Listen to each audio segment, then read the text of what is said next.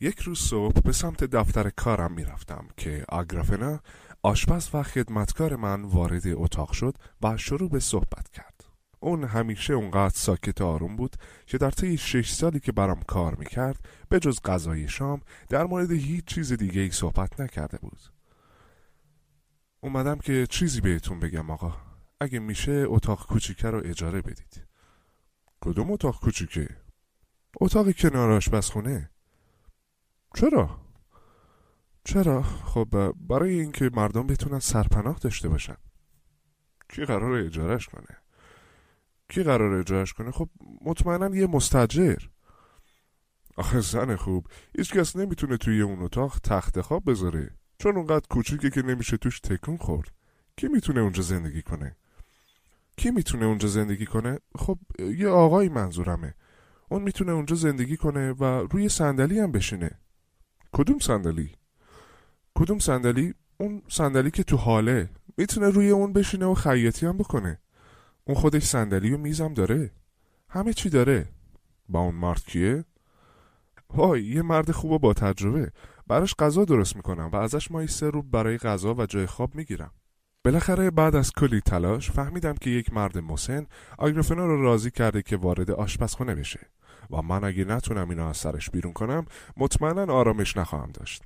اگه چیزی برخلاف میلش اتفاق میافتاد تو فکر فرو میرفت و عمیقاً افسرده میشد. این حالتش تا دو سه هفته طول میکشید و توی این مدت شام خراب بود، لباسام گم میشدن و کف زمین کثیف میشد. خلاصه بگم با چالش بزرگی مواجه میشدم. من از مدت‌ها پیش متوجه شده بودم که این زن توان این که برای خودش تصمیم بگیری رو نداره، ولی اگه کسی چیزی ازش بخواد و اون رو تو سرش فرو کنه، بیرون کشیدن اون فکر از سرش دیوونت میکنه. از اونجایی که من خیلی مواظب آرامش اعصابم بودم، مجبور شدم حرفش رو قبول کنم. خب اون پاسپورت یا یه همچین چیزی داره؟ بله داره، مرد خیلی خوبیه، قول داده ماهی سه روب بده. روز بعد مستاجر جدید رو گوشه خونه دیدم. احساس بدی راجع بهش نداشتم. شاید خوشحال هم بودم، چون زندگی انفرادی و در انزوایی داشتم. دوستانم زیاد نبودن و کم پیش می اومد که بیرون برم. با داشتن فقط یک آشپز برای ده سال به تنهایی عادت کرده بودم. این زندگی ده ساله با آدمی مثل آگرافنا مطمئنا جذابیت چندانی نداشت. در نتیجه اگر یه آدم ساکت دیگه با همون شرایط به این خونه اضافه میشد واقعا تأسف بار بود. آگرافنا درست میگفت. مستاجر جدید یه مرد دنیا دیده بود. از پاسپورتش معلوم بود که یه سرباز بازنشسته است. البته اینو قبل از این که به پاسپورتش نگاه کنم هم میتونستم حدس بزنم. با اولین دیدار از هم خوشمون اومد و چیزی که خوب بود این بود که ایوانوویچ میتونست همیشه داستانای خوبی درباره وقایع زندگی خودش تعریف کنه. به طور کلی وجود چنین شخصی زندگی را از یک نواختی در می آورد. یه بار داستانی رو برام تعریف کرد که تاثیر زیادی روی من گذاشت. یک روز که ایوانوویچ و آگرافنا بیرون رفته بودن و من توی خونه تنها بودم، صدای داخل شدن کسی رو شنیدم. احساس کردم یه غریبه است. وقتی رفتم بیرون، یه مرد کوتاه قد دیدم که توی اون هوای سرد لباس نازکی داشت. چی می‌خوای؟ من با الکساندرا کارمند اداره کار دارم. اینجا زندگی می‌کنن؟ اینجا کسی با این اسم نداریم. روز خوبی داشته باشید. اما اینجا دیده شده. برو آقا، برو خدا روزی تو جای دیگه بده. روز بعد درست بعد از صرف شام، وقتی که ایوانوویچ کتی رو که برام تعمیر کرده بود آورد، صدای قدم‌های غریبه‌ای رو شنیدم که در رو باز می‌کرد. مردی که روز قبل اومده بود آروم وارد شد و کت من رو از جالباسی برداشت، زیر بغلش زد و فرار کرد. آگرافنا که در تمام مدت با دهانی باز داشت اون رو از آشپزخونه میدید، نتونست از جاش بلند شه و کتم رو پس بگیره. اما آستافی دنبالش دوید و کمی بعد نفس زنان برگشت. اونم نتونسته بود کتم رو بگیره. مرد مثل یک قطره توی زمین فرو رفته بود. به ایوانوویچ گفتم حالا خوب ردام رو برام باقی گذاشت، اما در هر حال اون آدم پست کلا روز منو خراب کرد. ایوانوویچ اونقدر از این اتفاق متأثر شده بود که وقتی اون رو دیدم حال خودم رو فراموش کردم. اون نمیتونست از فکرش در بیاد.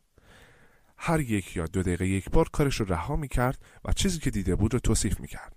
همینطور که یه لیوان چای به ایوانوویچ میدادم، گفتم اون ما رو احمق گیر آورده بود. ایوانوویچ گفت آره درسته، با اینکه کت من نبود، اما این ماجرا منو عصبانی میکنه. به نظر من هیچ چیز در این دنیا بدتر از دزد نیست. خیلی اعصاب خورد کنه. چطور شما از این که مالتون دزدیده شده ناراحت نیستید؟ درست میگی ایوانویچ. مال آدم بسوزه بهتر از اینه که بدزدنش. بله آقا، دزد زیاده. من حتی یک بار با یه دزد شریف برخورد داشتم. دزد شریف؟ یه دزد چطور میتونه شریف باشه؟ منظورم اینه که اون یه مرد شریف بود ولی دزدی میکرد. واقعا برای اون متاسفم. خب کنجکاو شدم. حدود دو سال پیش در خونه ای کار میکردم که صاحب خونه میخواست ایالت رو ترک کنه. میدونستم که به زودی بیکار میشم. در همین زمان بود که با امیلیان آشنا شدم. اون به خاطر عادت به الکل کارش رو از دست داده بود. فقط خدا میدونست که اون چی کار میکرد. بعضی وقتا حتی زیر کتش لباس هم نداشت، چون هرچی به دست می آورد برای نوشیدن خرج میکرد. اهل دعوا نبود و کلا آدم آرومی بود. ما با هم دوست شده بودیم. البته بهتر بگم که خودش رو به من چسبوند. مثل یه سگ کوچیک دنبالم میکرد. هر جا میرفتم اونم میومد. خیلی لاغر بود. اول از من خواست که بهش اجازه بدم پیش من بمونه و منم اجازه دادم. پاسپورتش رو دیدم. مرد درستی بود. اونم بند من شد. روز بعد و روز بعدش هم داستان همین بود. بهش غذا و نوشیدنی و جای خواب میدادم. قبل از این که پیش من بیاد هم با یه منشی اداره همین رفتار رو داشت. اونا همیشه با من نوشیدنی میخوردن. منشی اداره به خاطر افسردگی شدید مرده بود. از اینکه اون از خودم برونم خجالت میکشیدم. براش ناراحت بودم. اون مینشست و مثل یه سگ به چشمای آدم خیره میشد. به خودم میگفتم چطور باید بهش بگم جای درستی رو انتخاب نکرده و باید بره. چطور بگم به زودی برای خودم هم چیزی نخواهم داشت، چه برسه به این که بخوام اون رو هم نگه دارم. همیشه فکر میکردم کی باید بهش بگم و تصور میکردم چطور به من نگاه خواهد کرد، چطور از صندلیش بلند میشه و ساکش رو بر میداره. ساکش پر از سوراخ بود و خدا میدونست چی توش نگه میداشت. اون یه مرد احساساتی خوب بود و اینکه چطور قراره در رو باز کنه و با چشمان اشک‌آلود از در بیرون بره شده بود فکر من. اما به خودم میگفتم زیاد اینجا نمیمونم و میرم. خب آقا، ما از اونجا اسباب کشی کردیم و رئیس من به هم گفت که از من راضیه و اگه دوباره به ایالت برگرده دوباره از من استفاده میکنه. اون همون سال مرد. یکم پول داشتم. برداشتم و به خونه یه زن پیری که میشناختم رفتم تا در یه گوشه از اتاقش زندگی کنم. تنها یه گوشه اتاقش خالی بود. اون پرستار بود و یه اتاق از خودش داشت. به خودم گفتم خداحافظ امیلیان، دیگه منو پیدا نمی کنی. آقا بیرون رفتم که یکی از دوستانم را ملاقات کنم. وقتی برگشتم دیدم امیلیان روی جعبه های من نشسته و منتظر منه. ساکش هم کنارش بود. یه کتاب مقدس از اون زن گرفته بود و اونو برعکس تو دستش نگه داشته بود. قلبم ایستاد. به خودم گفتم چرا از اول اونو از خودم دور نکردم؟ فقط ازش پرسیدم پاسپورتت رو با خودت آوردی؟ نشستم و با خودم فکر کردم آیا این آدم میتونه برای من مشکل ایجاد کنه؟ و به این نتیجه رسیدم که اونو پیش خودم نگه دارم. به خودم گفتم اون فقط کمی غذا نیاز داره و یه تیکه نون هم صبح هم میخواد. براش پیاز هم میخرم. بعد از ظهرها یه تیکه نون دیگه و پیاز بهش میدم و از هم مقداری ماست و پیاز و بقیه یه نون. اگه سوپ داشتیم با هم میخوریم. من آدم پرخوری نیستم. آدمی که اهل مشروبه هم زیاد پرخور نیست و فقط ودکا میخوره. به نظر می رسید اگه امیلیان می رفت زندگی من خراب می شد. در نهایت تصمیم گرفتم برای اون مثل یه پدر خیرخواه باشم. با خودم فکر کردم به اون کمک می کنم سر پای خودش بیسته و الکل رو ترک کنه. بهش گفتم می تونی با من بمونی اما باید به حرفام گوش کنی. با خودم فکر کردم بهش کار یاد میدم اما فعلا زوده. صبر می کنم تا کمی از زندگیش لذت ببره. بعد فکر می کنم تا ببینم چه کاری می تونه انجام بده. کم کم شروع کردم باهاش کار کنم. ابتدا با کلمات محبت آمیز بهش میگفتم چیکار کن. میگفتم باید بیشتر مواظب خودت باشی و سعی کن تا خودت رو درست کنی. نوشیدن الکل رو ترک کن. خیلی نامنظمی. لباست اونقدر سوراخ داره که بیشتر شبیه صافی شده. اینا خوب نیستن. وقتشه که به خودت بیای. اون به من گوش میداد. همیشه سرش خم بود. اونقدر الکل خورده بود که دیگه نمیتونست درست حرف بزنه. راجع به خیار باش حرف میزدی، در مورد لوبیا جواب میداد. نیم ساعتی فقط گوش میکرد و آخر سر آه میکشید. ازش میپرسیدم چرا آه میکشی؟ میگفت چیزی نیست، نگران نباش. فقط امروز دیدم دو تا زن سر یه سبد ذغالخته با هم دعوا میکنن. یکیشون خورد به یه زن دیگه. خب اون زن وقتی دید توت‌هاش ریختن روی زمین، سبد ذغالخته رو از اونها گرفت. همشون رو روی زمین ریخت و بعد با پا لهشون کرد. خب اینا چه ربطی به تو داره؟ با خودم فکر میکنم که چطور عقلم رو سر خوردن الکل از دست دادم. بعد دوباره میگفت یه نفر پولش رو تو خیابون گروخوا گم کرد. شایدم خیابون ساودا. یه نوازنده اون پول دید و گفت این شانس منه. یکی دیگه گفت نه مال منه. من اول دیدمش. خب امیلیان. دو نوازنده شروع به جنگیدن کردن تا اینکه پلیس رسید. پول برداشت و به همون مردی که گم کرده بود پس داد. امیلیان ببین بهت چی میگم. تو باید یه شغل انتخاب کنی. برای صدامین باره که میگم باید به خودت رحم کنی. اما باید چیکار کنم؟ نمیدونم باید از کجا شروع کنم. هیچ کس منو استخدام نمیکنه. به خاطر اینه که معتاد شدی. به خاطر همین از کار برکنارت کردن. امروز والاس گرداننده بار رو از دفترش صدا کردن. برای چی صداش کردن؟ نمیدونم، شاید باهاش کاری داشتن که صداش کردن. با خودم فکر کردم هیچ پیشرفتی نخواهیم کرد. شاید خدا داره ما رو مجازات میکنه. به نظرتون یه آدم با چنین فردی چی کار میتونه بکنه؟ اون خیلی ناقلا بود. به حرفای من گوش میکرد و گوش میکرد و وقتی خسته میشد یا به محض اینکه متوجه میشد میخوام عصبانی بشم، ساکش رو بر میداشت و میرفت. تمام روز خودش رو نشون نمیداد و اسب بر میگشت. در حالی که به اندازه یک پادشاه الکل خورده بود. فقط خدا میدونست چه کسی اون رو تحریک میکرد که الکل بخوره یا پولش رو از کجا گیر آورده بود. قطعا از من نمیگرفت. بهش میگفتم امیلیان باید الکل کنار بذاری، میشنوی؟ باید ترک کنی. اگه فردا مست برگردی باید روی پله ها بخوابی. اجازه نمیدم بیای تو. بعد از این ماجرا امیلیا دو روز خونه نیومد. صبر کردم. فهمیدم که ترسیده. براش خیلی ناراحت بودم. با خودم میگفتم تا حالا کجا رفته؟ شاید مرده. یه شب دیگه هم گذشت و اون برنگشت.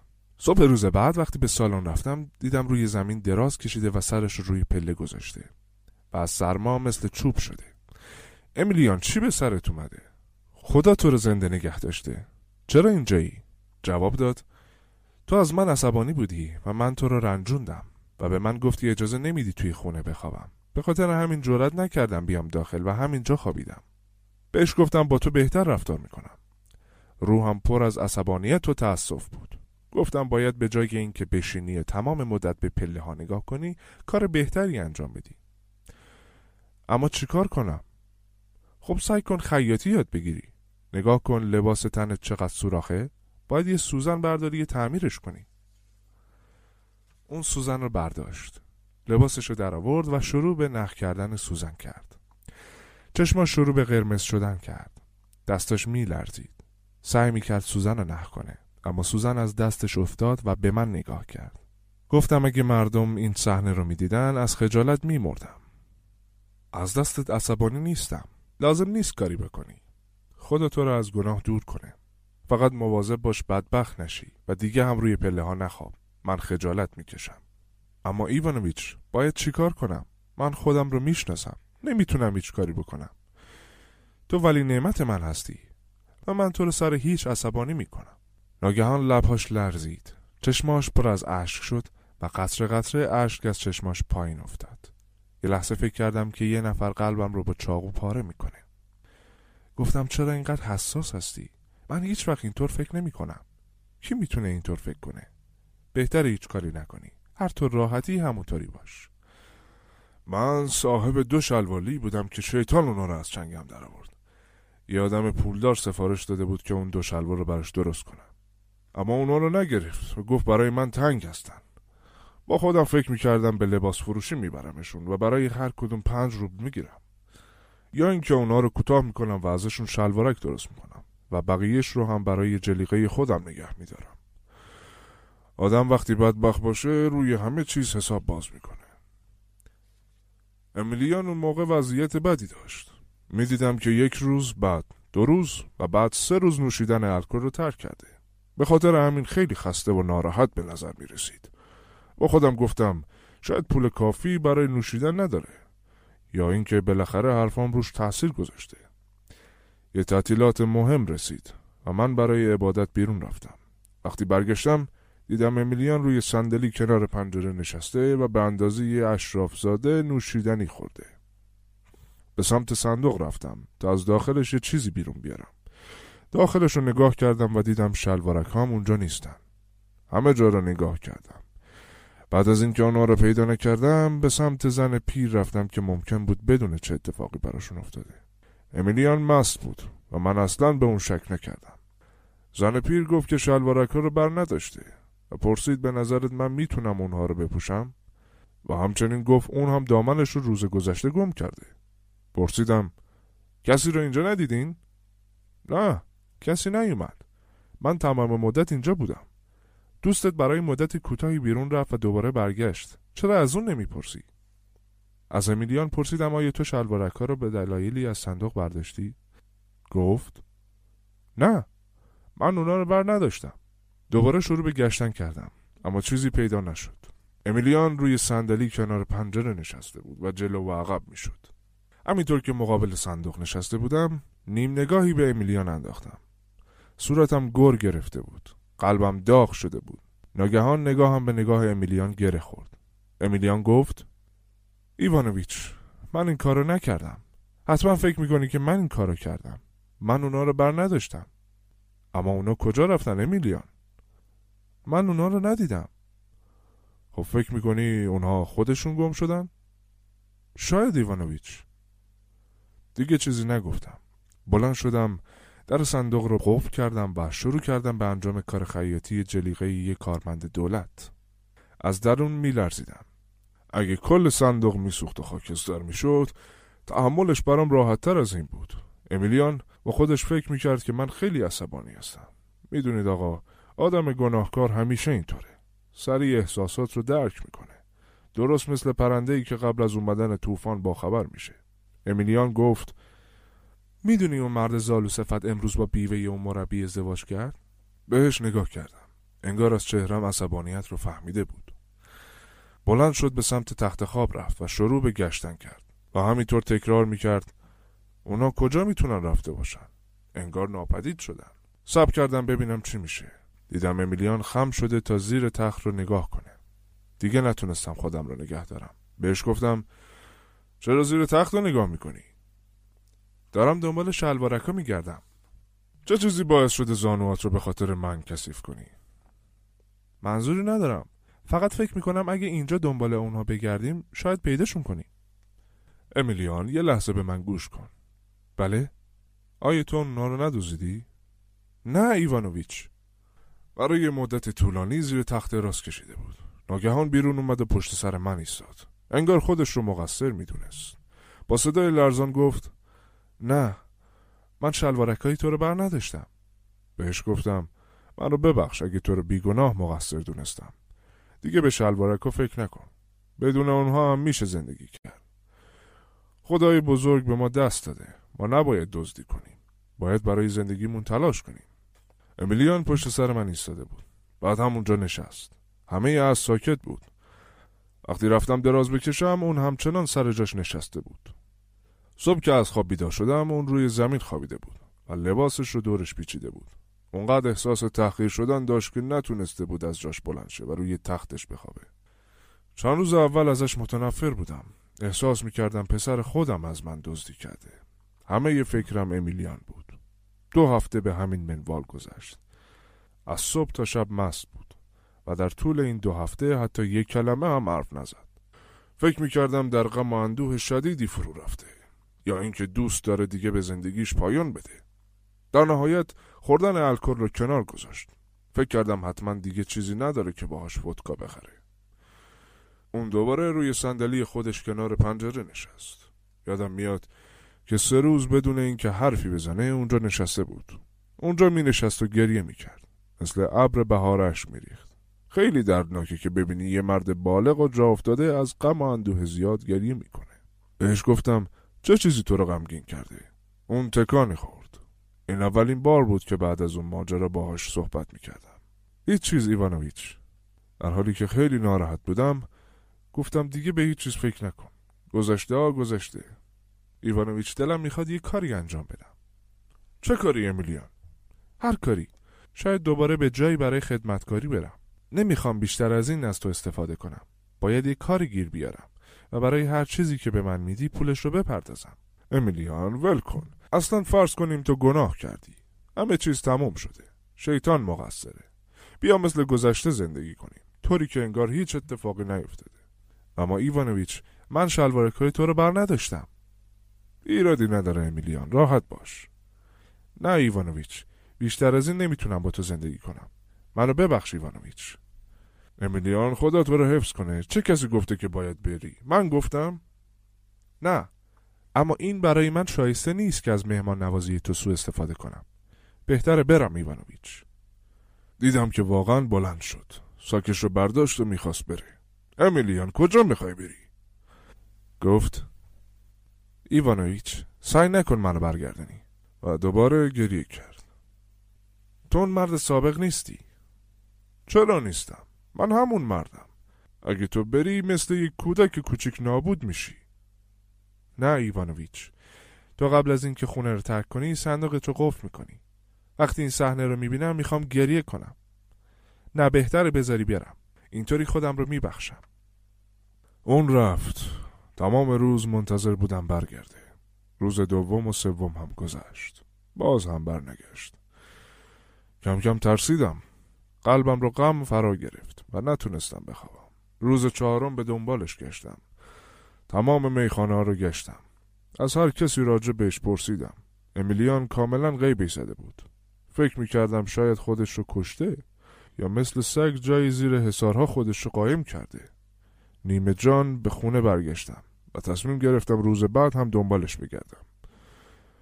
خودم رو برای اینکه گذاشتم اون آدم بیپناه از من دور بشه سرزنش میکردم. صبح روز پنجم صدای باز شدن در رو شنیدم. چه کسی میتونست باشه به جز امیلیان؟ صورتش رنگ پریده بود. سرش پر از گل و لجن بود. انگار در خیابون خوابیده بود. لاغر شده بود. مرد بیچاره مثل چوب خشک شده بود. روی صندوق نشست و شروع کرد به نگاه کردن من. از اینکه برگشته بود خیلی خوشحال بودم، اما در این حال غم و اندوه زیادی هم در قلبم داشتم. با خودم فکر کردم اگه این اتفاق برای من میافتاد چی؟ شاید مثل یه سگ خودم رو نابود میکردم، ولی بر نمیگشتم. اما امیلیان برگشته بود.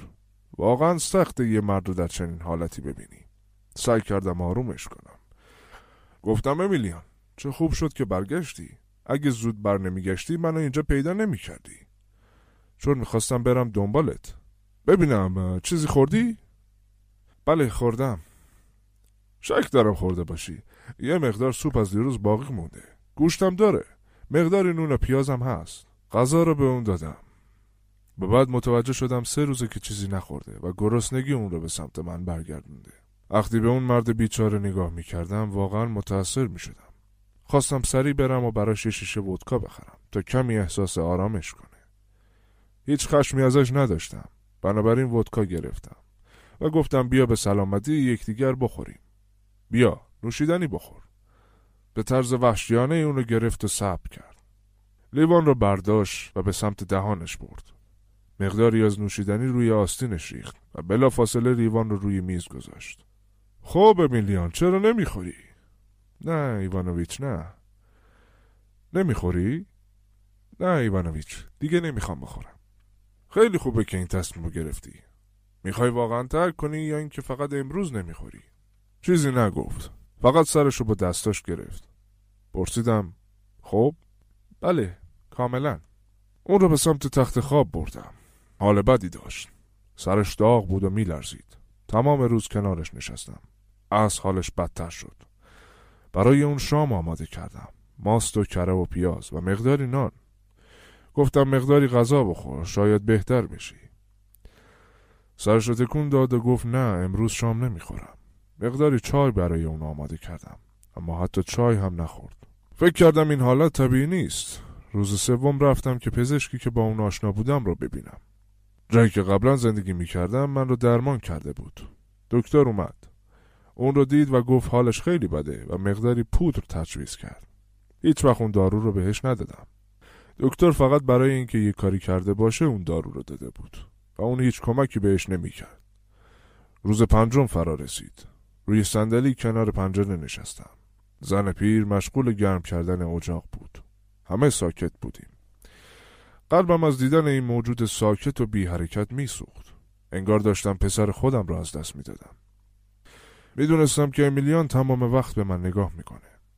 صبح زود متوجه شدم که می خواد به من یه چیزی بگه اما جرئت نمی کنه. نگاهش رو از من بر نمی داشت. اما هر وقت نگاهمون به هم گره می خورد اون سری نگاهش رو بر می گردم. ایوانویچ. بله امیلیان. اگه لباسم رو به کهنه بازار ببرم آیا پولی برای اون پرداخت میکنن؟ نمیدونم امیلیان، شاید سه روبل به تو بدن. این رو فقط برای این گفتم که ذهنش آروم بشه. در واقع اگه اون رو برای فروش میبردم همه به ما میخندیدن. فکر میکردم بیشتر پرداخت میکنن. جنس خوبی داره. چرا اونا بیشتر از سه روبل نمیدن؟ خب امیلیان، اگه خواستی اون رو بفروشی اول از مقدار زیاد شروع میکنیم. امیلیان مدتی ساکت موند و دوباره پرسید: ایوانویچ؟ بله امیلیان. ایوانویچ، بعد از مرگم اون رو بفروش. نمیخوام منو توی اون دفن کنی. بالاخره یه چیزی میارزه. شاید به دردت بخوره. دردی که در دلم احساس کردم اونقدر بزرگ بود که نمیتونم بیانش کنم. میدیدم که اون مرگ رو مقابلش میبینه و غمگینه. دوباره ساکت شدیم. یه ساعت دیگه به همین منوال گذشت و همچنان خیره به من نگاه میکرد. دوباره نگاهمون به هم گره خورد و اون نگاهش رو برگردوند. ازش پرسیدم: یه لیوان نوشیدنی خنک میخوای؟ خدا عوضت بده ایوانویچ، مقداری بده. امیلیان، چیز دیگه ای نمیخوای؟ نه ایوانویچ، چیزی نمیخوام. اما چی؟ میدونی؟ چی میخوای امیلیان؟ شلوارک های ایوانویچ. اونا رو من برداشته بودم. خب امیلیان، خدا تو رو میبخشه. آروم باش. سرم رو برگردوندم. اونقدر برای اون موجود بیچاره ناراحت بودم که نفسم بند اومده بود و چشمام پر از اشک بود. ایوانویچ. به اون نگاه کردم. میخواست چیزی به من بگه. سعی میکرد خودش رو بلند کنه. لباش رو تکون میداد. به من نگاه کرد. ناگهان دیدم که همینطور رنگ پریده تر میشه. در یه لحظه افتاد، یه نفس عمیق کشید و جان به جان آفرین تسلیم کرد.